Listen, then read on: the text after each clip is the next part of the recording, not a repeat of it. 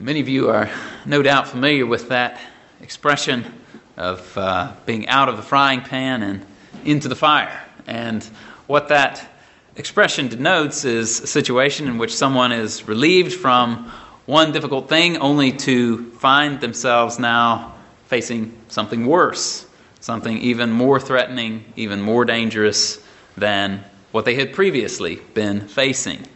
Sometimes life can be that way. Maybe you yourself have lived that kind of a life. Maybe you're currently living that kind of a life. Well, such was the life of Jacob here in our text this morning in Genesis 32. As we saw last week, by the blessing and intervention of God, he had successfully escaped whatever malicious intent Laban may have harbored towards him. But as we pick up today in chapter 32, we're reminded that by returning to the land of Canaan, Jacob was not only going away from someone who had been difficult for him, he was also, in fact, heading toward someone who had been difficult toward him, someone who actually had much worse intentions toward him than Laban ever had. Back at the end of Genesis chapter 27, we were told that Esau had been planning to murder Jacob, that he was kind of biding his time until Isaac died. And of course, Rebekah had caught wind of the plan and conspired to send Jacob away to her brother Laban. And she had said to him, Genesis 27, 44, and 45, she said, Stay with him a few days until your brother's fury subsides, until your brother's anger against you sub- subsides, and he forgets what you did to him. Then I will send and get you from there. Now, so far as we are informed in the book of Genesis, that communication from Rebekah to Jacob that the coast is clear never did actually come. And so, therefore, we can assume that Jacob had still every reason to suppose that Esau's anger against him for supplanting him and stealing the birthright was alive and well. Now, it's true that God had commanded Jacob to return, but that command did not guarantee that there would be no obstacles or no threats along the way. And thus it was that Jacob goes from the frying pan of dealing with Laban now into anticipating the fire of dealing with Esau. And so let's look to that text. Uh, we'll be in Genesis 32 this morning, and we'll, we'll break up the reading into two sections corresponding to, to, two main points. And so our first point will be uh, prudence and prayer, and that corresponds to verses 1 through 21. Prudence and prayer. And then our second main point from uh, verses 22 to 32 will be wrestling for the blessing. So, prudence and prayer, wrestling for the blessing. Let's pick up reading Genesis 32, verse 1. Moses writes under the inspiration of the Holy Spirit. Now, as Jacob went on his way, the angels of God met him. Jacob said when he saw them, This is God's camp. So he named that place Mahanaim. Then Jacob sent messengers before him to his brother Esau in the land of Seir, the country of Edom. He also commanded them, saying, Thus you shall say to my lord Esau, Thus says your servant Jacob, I have sojourned with Laban and stayed until now. I have oxen and donkeys and flocks and male and female servants, and I have sent to tell my lord that I may find favor in your sight. The messengers returned to Jacob, saying, we came to your brother Esau, and furthermore, he is coming to meet you, and 400 men are with him. Then Jacob was greatly afraid and distressed, and he divided the people who were with him, and the flocks and herds and the camels into two companies. For he said, If Esau comes to one company and attacks it, then the company which is left will escape. Jacob said, O God of my father Abraham, and God of my father Isaac, O Lord, who said to me, Return to your country and to your relatives, and I will prosper you. I am unworthy of all of the loving kindness and of all of the faithfulness which you have shown to your servant. For with my staff only I crossed this Jordan, and now I have become two companies. Deliver me, I pray, from the hand of my brother, from the hand of Esau, for I fear him, that he will come and attack me and the mothers with the children. For you said, I will surely prosper you, and make your descendants as the sand of the sea, which is too great to be numbered. So he spent the night there. Then he selected from what he had with him a present for his brother Esau two hundred female goats, twenty male goats, 200 ewes, 20 rams, 30 milking camels and their colts, 40 cows, 10 bulls, 20 female donkeys, and 10 male donkeys. He delivered them into the hand of his servants, every drove by itself, and said to his servants, Pass on before me, and put a space between the droves. He commanded the one in front, saying, When my brother Esau meets you and asks you, saying, To whom do you belong? And where are you going? And to whom do these animals in front of you belong? Then you shall say, These belong to your servant Jacob. It is a present sent to my lord Esau. And behold, he also is behind us. Then he commanded also the second and the third and all those who followed the droves, saying, After this manner you shall speak to Esau when you find him. And you shall say, Behold, your servant Jacob is also behind us. For he said, I will appease him with the present that goes before me. Then afterward I will see his face. Perhaps he will accept me. So the present passed on before him, while he himself spent that night in the camp.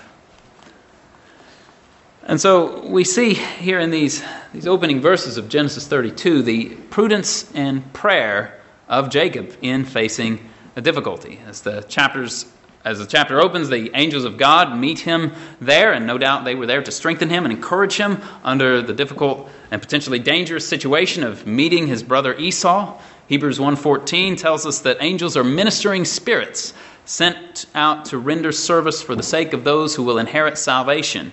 And certainly that is what they were doing here for Jacob. They were rendering service to him, the chosen of God, who was among those who would inherit salvation.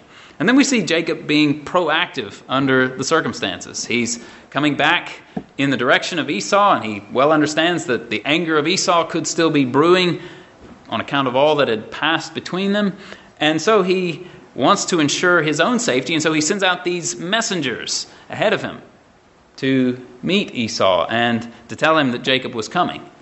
And indeed, we find that those messengers did meet Esau. And they came back to Jacob and said, Esau's coming. He's coming with 400 men. Now, if it had been within the power of Laban to do harm to Jacob as he said it was in his power back in chapter 31 with a, a posse of kinsmen with him, then how much more would it be within the power of Esau to do harm to Jacob now coming his way with 400 men? And Jacob clearly recognizes the precarious nature of his situation, which is why we see in verse 7 that he was greatly afraid and distressed and we can understand why. And so, under the circumstances, he takes some practical steps in hopes of preventing a disaster. There are two main things in this regard. First, we see in verses 7 and 8 that he divides the people with him into two companies, which is a prudent step. If Esau came to one company and attacked it, then the company which is left could escape. And the second act of prudence is what we observe there in verses 13 through 21, where he sends all these various droves of animals on ahead of him, ahead of the rest of the family, as gifts for Esau. Now, if you add up the number of animals there, the total comes to 580. That's a pretty generous gift. And all of these are sent ahead to Esau to pacify his anger, to curry his favor. And that's, that's quite a gift. Thus, we read in Proverbs 18 16 that a man's gift makes room for him and brings him before great men. And that's certainly what Jacob wanted, right? He wanted to make room for himself within his brother's heart and within his brother's affection so that he could preserve his own life and the life of his family. Now, this is wisdom and prudence in play. He's trying to take reasonable precautions and take reasonable steps under the circumstances in which he finds himself. He's been commanded by God to go back to the land of his fathers. He's been promised that God would be with him, Genesis 31 3. But he's afraid and distressed, and we can, we can get that. And so he does what he reasonably can at the human level to mitigate the danger.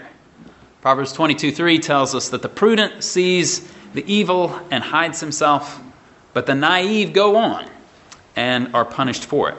Now, Jacob here obviously kept going. He was supposed to keep going, right? In obedience to God to return to the land of his fathers. But he didn't just keep going blindly as if he were a glutton for punishment. He hid himself from the potential evil that he saw on the horizon by dividing his family into two companies and by sending out these droves of gifts, the 580 animals ahead of him. But Jacob not only takes prudent steps under the circumstances, he also turns to the Lord in prayer. And we see that there in verses 9 through 12. You notice in verse 10 how he proclaims how the Lord has dealt with him up to this point. The Lord had lavished loving kindness, lavished faithfulness on him. And this was seen, in his case, by his material wealth and his family's prosperity. He says that around 20 years earlier, he had crossed the Jordan with just a staff in his hand. Right? Before he went to Laban's, he was going out single handedly with, with nothing, basically. And now he comes back and he has two companies, two camps. He has 11 sons, an abundance of livestock, has servants with him, and so on. The Lord has been with him, has kept him just as he has promised. And Jacob acknowledges that he is unworthy of all of this, that he is less than this great goodness that the Lord has lavished on him. And we see here that there is an appropriate humility that Jacob has with respect to himself, and there's also an appropriate gratitude that he has with respect to the Lord. And then in verse 11 comes the request Deliver me, I pray, from the hand of my brother, from the hand of Esau, for I fear him that he will come and attack me and the mothers with the children. So it's very straightforward. This is a prayer for deliverance. But we need to notice here how the prayer is framed before and after by the way that Jacob appeals to what God has already said. He begins his prayer in verse 9 by appealing back to the Lord's command O Lord, who said to me, Return to your country and to your relatives, and I will prosper you. And then he closes the prayer in verse 12 with a, a similar appeal. He says, For you said, I will surely prosper you and make your descendants as the sand of the sea, which is too great to be numbered. Now, in saying those things, he's, of course, pointing back to the Lord's previous commands, the Lord's previous promises. In verse 9, he's pointing back to that command to come home that he had received in Genesis 31 3, Genesis 31 13. And then in verse 12, he's referring back to the Abrahamic blessing, which had been conferred on him in Bethel in Genesis 28. And so he frames his prayer based on what God has said, based on what God has commanded, and based on what God has promised. We see often in Scripture that the Lord is described in a certain way, or as doing a certain thing, or as making a promise in one place. And then, in another, where prayer is made, we see a request that the Lord would conduct himself in that very way, that he would do the very thing that he has promised to do. And so, just, uh, just to give a couple of examples, in Psalm 119, 68, we read, You are good and do good.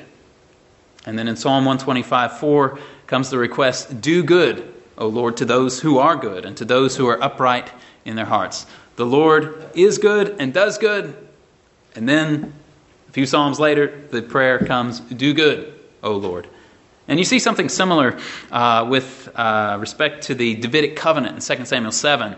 The Lord there makes the promise to David, of course, through Nathan the prophet. He had promised that he would build David this royal house, that he would raise up David's son after him, that that son would build the temple, that David's house and kingdom would be established before the Lord forever, that his throne would be established forever. And then, as David responds to uh, to receiving the, the promises of the Davidic covenant, he says to the Lord in praise and thanksgiving, this is 2 Samuel 7 25 and 26. Now, therefore, O Lord, the word that you have spoken concerning your servant and his house, confirm it forever. And do as you have spoken concerning your servant and his house, that your name may be magnified forever by saying, The Lord of hosts is God over Israel and may the house of your servant David be established before you.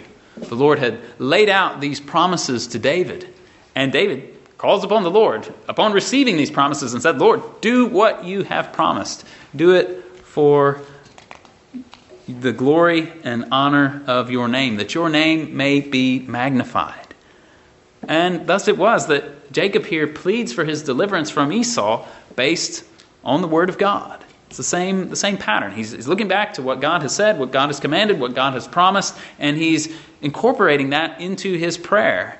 And in this way also should our prayers be informed by the Word of God. We can and should be looking to His promises, looking to His commandments, looking to His, his attributes, such as His mercy, His grace, His faithfulness, His justice, His love, and so on. We can be looking to all of these to inform our prayers so as to plead with God on the basis both of who He is and what He has said.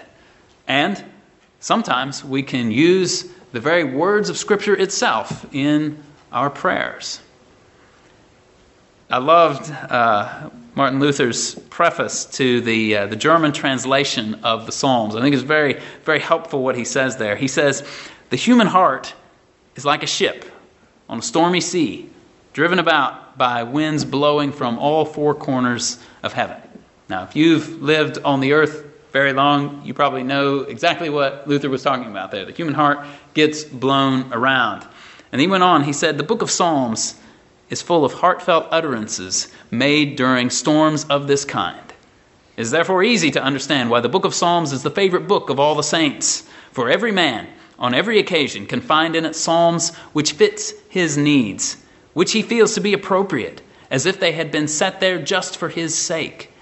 And there follows a still further excellence that when some such a word has come home and is felt to answer his need, he receives the assurance that he is in the company of saints and that all that has happened to the saints is happening to him, because all of them join in singing a little song with him, since he can use their words to talk with God as they did.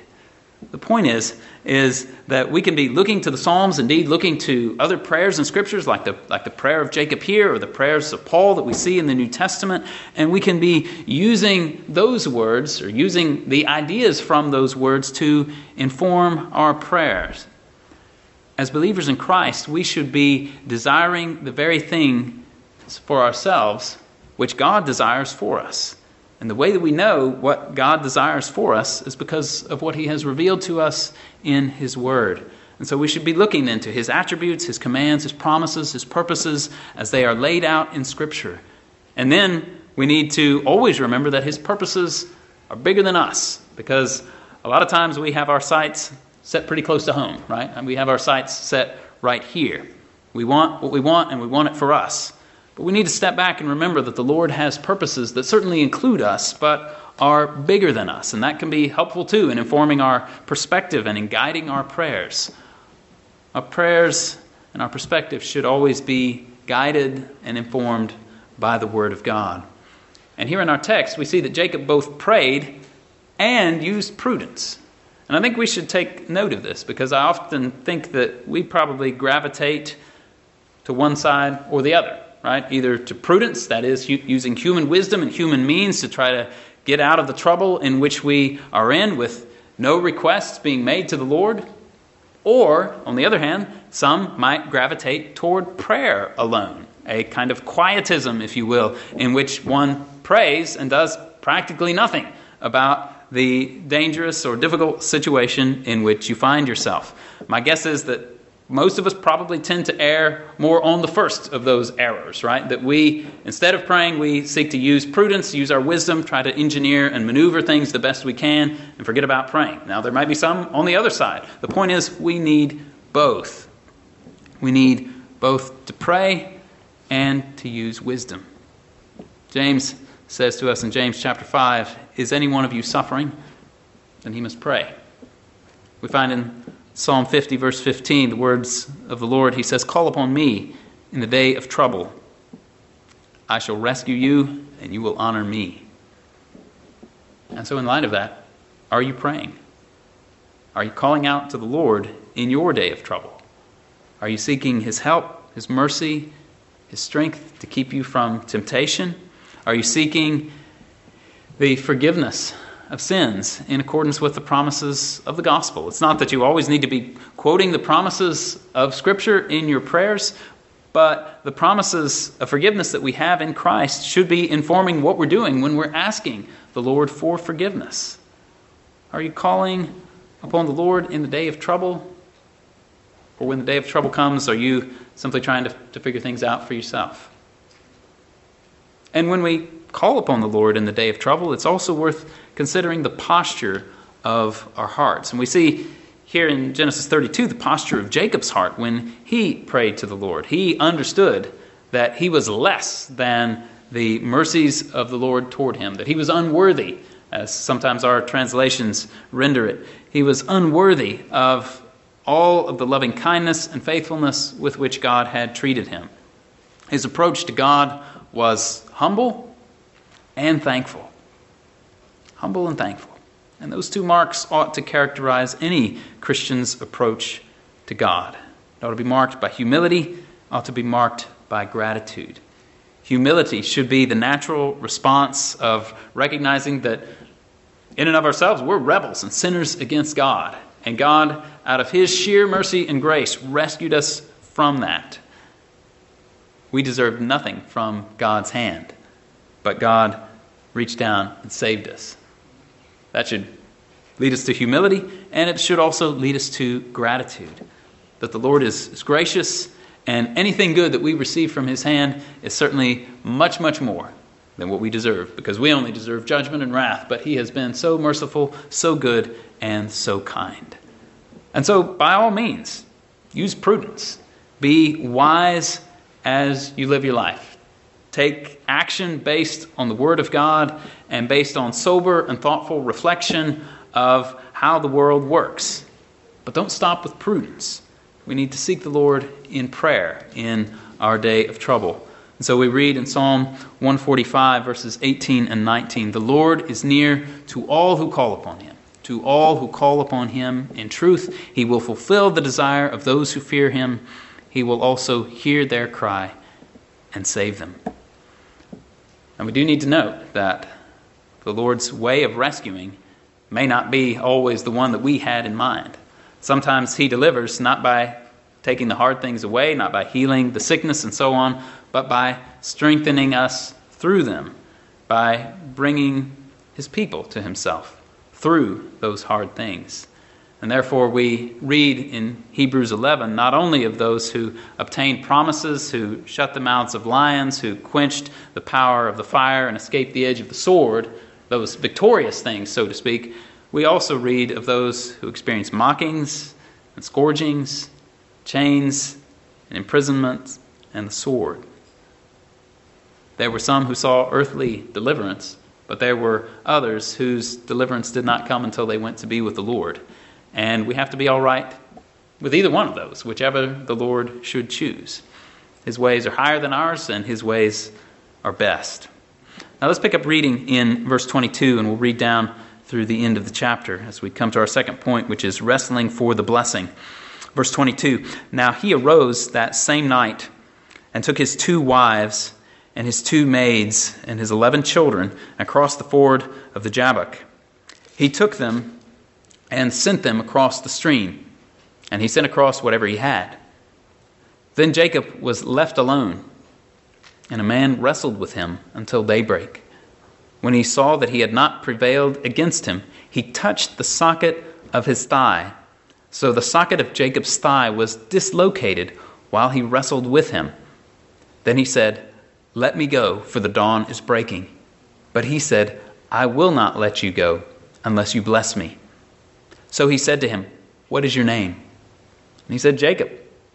He said, Your name shall no longer be Jacob, but Israel, for you have striven with God and with men and have prevailed. Then Jacob asked him and said, Please tell me your name. But he said, Why is it that you ask my name? And he blessed him there. So Jacob named the place Peniel for he said, I have seen God face to face, yet my life has been preserved. Now the sun rose upon him just as he crossed over Penuel, and he was limping on his thigh. Therefore, to this day, the sons of Israel do not eat the sinew of the hip, which is on the socket of the, so- of the thigh, because he touched the socket of Jacob's thigh in the sinew of the hip. Now, we have in these verses what one commentator on the book of Genesis referred to as one of the strangest, most mysterious incidents recorded in the Bible. I think that's I think that's pretty fair, pretty fair to say. We read these last 11 verses of Genesis 32, and we may come away with more questions than answers. The Bible is not always as neat and as tidy as we might want it to be, but our responsibility is to receive it with reverence, to believe what is conveyed to us in it, and to seek by the grace of the Holy Spirit to be good stewards of the revelation that is given to us in Scripture and to apply it faithfully. It Doesn't always fit into our nice and tidy little boxes and conform to our preconceived notions. And so let's, let's think about this. Here we have Jacob left by himself. His wives and his children uh, seem to be on the other side of the brook from him, spending the night there, and a man comes and wrestles with him. How often has that happened to you? Not, not too often. Um, I remember uh, once as a child that uh, my, my, brother and I shared a room that uh, one time he was he, he, should have been up on the top bunk, but he ended up down in my bed. We didn't wrestle though, right? But Jacob here uh, is approached by a man, and they wrestle. This unnamed person is called a man, verse 24. But the narrative makes it clear, and Jacob likewise is clear that this is not just not just any man. Jacob wrestled with this man until daybreak, even after this man had touched Jacob's hip and had dislocated the, so- the socket of his thigh, he kept wrestling. Even when the man said, Let me go, for dawn is breaking, Jacob said, I will not let you go unless you bless me. And just on that level, I think we need to see that this is very much vintage, very much classic Jacob here. This is Jacob's typical behavior, contending in one way or another for a blessing right?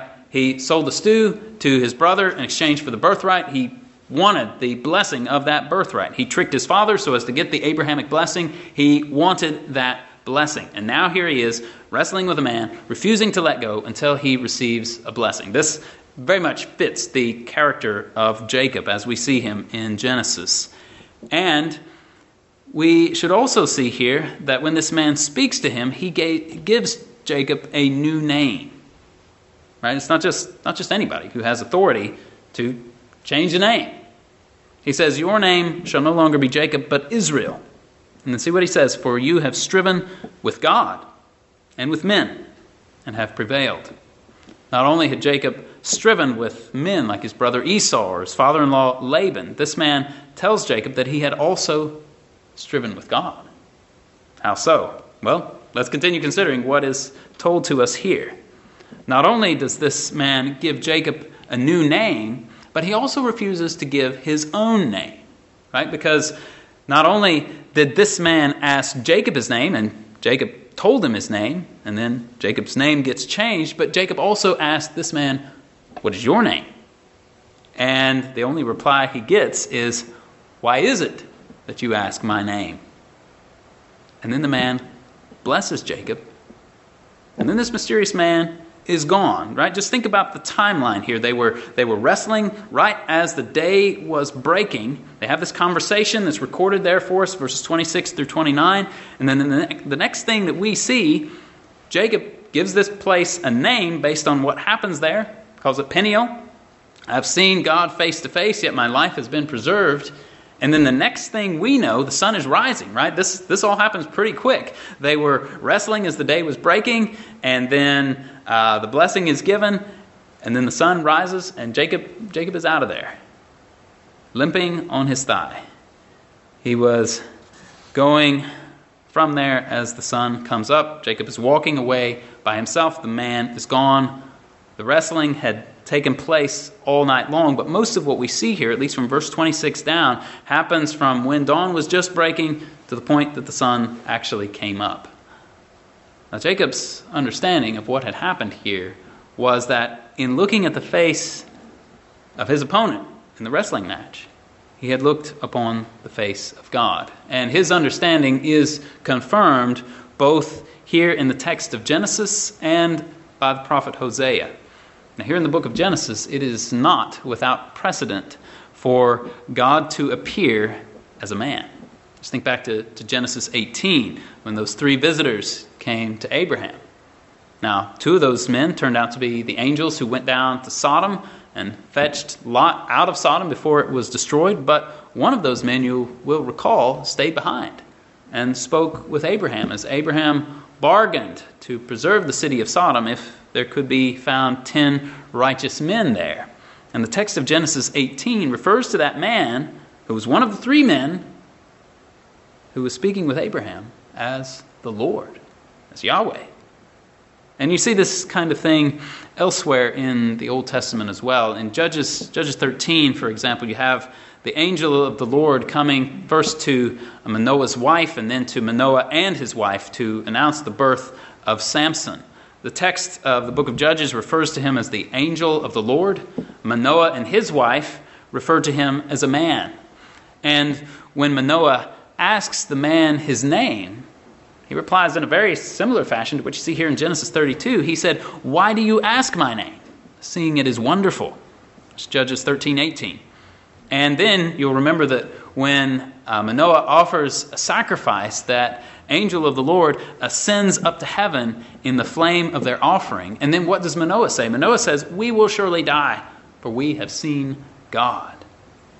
And so, there in Judges 13, there was this visitor who was referred to by Manoah and his wife as a man. Text of Judges refers to him as the angel of the Lord. And then after he's gone, Manoah says, We'll surely die, for we have seen the face of God. And when we take into account the words of Hosea 12, 3 through 5, that text that we read together earlier this morning, uh, you see that the situation uh, of Judges 13 is similar here to what we see in Genesis 32, because in Hosea 12, we were told this that in the womb he took his brother by the heel. Okay, we know that from the history of Jacob. In his maturity, he contended with God. Yes, he wrestled with the angel and prevailed. He wept and sought his favor. He found him at Bethel, and there he spoke with us. Even the Lord, the God of hosts, the Lord is his name. So Jacob was wrestling with this man Wrestling with an angel, wrestling with God. I would take this to be the, the pre incarnate Son of God, as I would uh, likewise with respect to Genesis 18, the, uh, the angel of the Lord with whom Abraham was, was bargaining for Sodom, and I would say the same with respect to Judges 13, that this is the pre incarnate Son of God. Now, I'm sure I can't answer all of the questions that you may have about this passage. I have some, I have some unanswered questions also, but I think what we need to glean from this is that Jacob was desperate to be blessed. That Jacob would not let go. He wouldn't stop until he had prevailed and received the blessing of God. And in a way, don't we see here how the Lord tests and tries Jacob's faith and his resolve in this regard? He, he injures Jacob, right? He dislocates his hip. I've never had that happen to me, and I don't know. Uh, I don't know if I'd be able to even limp if that happened to me. Jacob, Jacob was, but uh, but anyways, despite everything that had happened to him, Jacob would not be deterred. He was he was pressing on, seeking desperately the blessing of God. And in this respect, isn't Jacob similar to that Syrophoenician woman that we heard about in our New Testament reading, as our brother Nathan read from Matthew 15 this morning, we saw there how Jesus at first rebuffed this woman who came to him in her need. Jesus said, I was sent only to the lost sheep of the house of Israel. A little later, he says, It's not good to take the children's bread and throw it to the dogs. But even with all of that, this woman kept on coming. She wouldn't be stopped, she would not be deterred. She, as it were, passed the test. Jesus was trying and testing her as well. And Jesus finally said, O woman, great is your faith. It shall be done for you as you wish. In that, in that respect, Jacob and this Syrophoenician woman are one and the same. They had great faith. They would not be deterred until they had received the blessing which they sought. And in this respect, both of them are examples to us as well. Great faith is that which is demonstrated when we come to Christ and refuse to let go of Christ until he blesses us. Now, both Jacob and the woman in the Gospels had their obstacles, and we too have plenty of obstacles that would try to deter us when we seek after the blessing of Christ. Sometimes the Lord does not immediately answer our prayers. We might ask for some earthly blessing for years and not receive it. We might pray for good health or for a job or for a spouse and not get it for a long time. Or sometimes we might never receive the thing for which we are asking. In such circumstances, when our prayers and seemingly godly desires seem to be rebuffed or ignored by the Lord, we must understand that the Lord sometimes does this in order to test us. He tries us, as it were, in the fire, so that we ourselves might be refined and that we might come through shining more brightly in the end of it all. He wants to see us persevere in prayer. Just think, think with me to, to Luke 18. Jesus said that there was a judge in a certain place who didn't fear God and didn't care about men. And there was that widow who was continually coming to him for legal protection from her opponent. First, the judge was unwilling to help, but she kept after him to the point that even this unjust judge could say, Even though I do not fear God nor respect man, yet because this widow bothers me, I will give her legal protection. Otherwise, continually coming, she will wear me out. And then Jesus summed up his point in telling that parable. This is Luke 18, 6 through 8. He says, Hear what the unrighteous judge said. Now, will not God bring about justice for his elect who cry to him day and night? And will he delay long over them?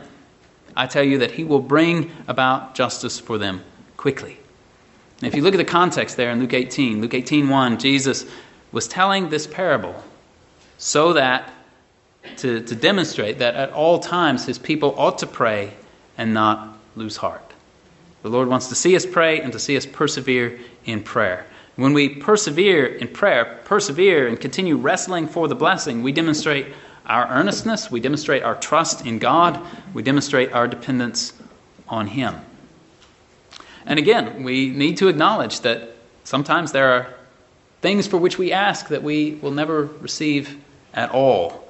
Just think of the Apostle Paul in 2 Corinthians 12, where he was tormented by that thorn in the flesh, that messenger of Satan. He wanted it, he wanted it gone. He said, Three times I pleaded with the Lord to take it away. But what did the Lord say? He said, My grace is sufficient for you, for power is perfected in weakness. But even in such circumstances, when the Lord was not granting this request of Paul, not giving him what he was asking for, even still, he was working for Paul's good. How so? The Lord made Paul weak so that he might make Paul strong. And then as a result, he was able to say, Most gladly, therefore will I rather boast about my weakness, so that the power of Christ may dwell in me. Therefore I am well content with weaknesses, with insults, with distresses, with persecutions, with difficulties for Christ's sake. For when I am weak, then I am strong. And as it was with Paul, so it will be with us as well. When we, as the people of God, ask God for something and He does not grant it to us, He'll still be working in those things for our good, ultimately, that we may be conformed to the image of Christ. And so we always need to keep in mind when seeking a particular blessing of God, those words of, of 1 John 5 14 and 15, that this is the confidence which we have before Him, that if we ask anything according to His will, He hears us. And if we know that He hears us in whatever we ask, we know that we have the requests which we have asked from Him. Because as we've seen, we don't have any absolute guarantees that God will necessarily give us everything that we might ask for in prayer. He'll give it to us if it is His will. And ultimately, in such circumstances, when we find that we're not getting what we have asked for in prayer, or when our godly desires seem to be thwarted by the Lord, we need to remember that the Lord is in control and that the Lord is a good and just Lord, and that He is the judge of all the earth and the, the judge of all the earth will certainly do what is right. And in those times, we have to trust that God knows better than we do.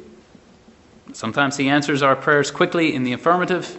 Sometimes He answers our prayers in the affirmative only after much perseverance in asking, much wrestling in asking. And sometimes He answers our prayers in the negative. And when He does, it's okay. It's for His glory. And if you're a Christian, it's for your good as well. It might not feel like it at the time, but God knows best, and God is working it for your good. What we must never doubt is God's sovereign control over us and over the world, and His faithfulness to His promises and His faithfulness to His people. great faith perseveres and persists in seeking God's blessing, even when it might appear that God is shutting us down. Great faith is that which continues loving, trusting God, and perseveres in seeking the blessing of God, even as Jacob did here. And I find it noteworthy that uh, as Christians, we are uh, incorporated into Israel. And so Paul speaks of the church in Galatians chapter 6 as the, as the Israel of God. And if we think about the origin of this name Israel, that he's striven with men and with God and yet prevailed. There's something there for us as well. We are incorporated into this body of people who have their name derived from this event. And therefore, we too should be those who strive with God, who persist in wrestling for the blessing, even as Jacob did here. Now, I realize for the most part this morning I've been speaking to Christians, to those who have repented of their sins and believed in Jesus. But it may be that some of you are here this morning and you have not done that. You have not repented of your sins. You have not believed in Jesus and therefore are not a Christian. And there is, I think, a lesson here for you as well. This man, Jacob, knew that the blessing of God was what he needed. And he was willing to keep on, as we've seen, keep on wrestling until he received that blessing. And Jacob was right in thinking as he did. He knew that the blessing of God was what he needed. Now, have you realized for yourself your need of God's blessing? Because as it is, if you are apart from Christ, you're apart from God. You are currently separated from Him. Apart from Christ, you're without God and without hope in the world. You may have experienced many earthly blessings, but the blessing that you need is eternal life. The blessing that you need is new spiritual life. You need the forgiveness of sins, the free gift of eternal life in Christ Jesus our Lord. And so the question for you today is whether you will seek this blessing. Will you recognize today that you stand in need of the blessing of God? And will you come to Christ for it, submitting to Him on His terms, just turning away from your sins and believing in Him? Will you seek the blessing of God, though you must take up your cross and follow Jesus? Will you seek His blessing, though you may be despised by people here in this world and may have hardships come upon you that would not have come your way otherwise? Will you seek the blessing? Will you wrestle for it? Will you come to Christ for this blessing? Jesus said in John 6:35, "I am the bread of life. He who comes to me will not hunger. He who believes in me will never thirst." Let me assure you, friend, that seeking the blessing of God is worth it. Just like it was for Jacob. Jacob, I'm sure, would take the limp any day, so long as he had the blessing of God. And the blessing of God is what you need too, and it is yours for the asking if you will turn to Christ, the Son of God who came into the world died for sinners so that we might be forgiven and have eternal life with God. Let's pray. Our Father, we thank you even for a difficult and mysterious passage of your word, but we thank you for the lesson that we can clearly glean from it. That your blessing is wonderful and is worth contending for. And Father, I pray that all of us here would be earnest, zealous, and diligent in seeking your blessing, that we might be truly called as part of this name, Israel, the Israel of God. Lord, that we would wrestle and contend for your blessing, and that we, by your grace, would prevail. For it is not from us, but it is from you. And we ask your blessing, we ask your help. In Jesus' name, amen.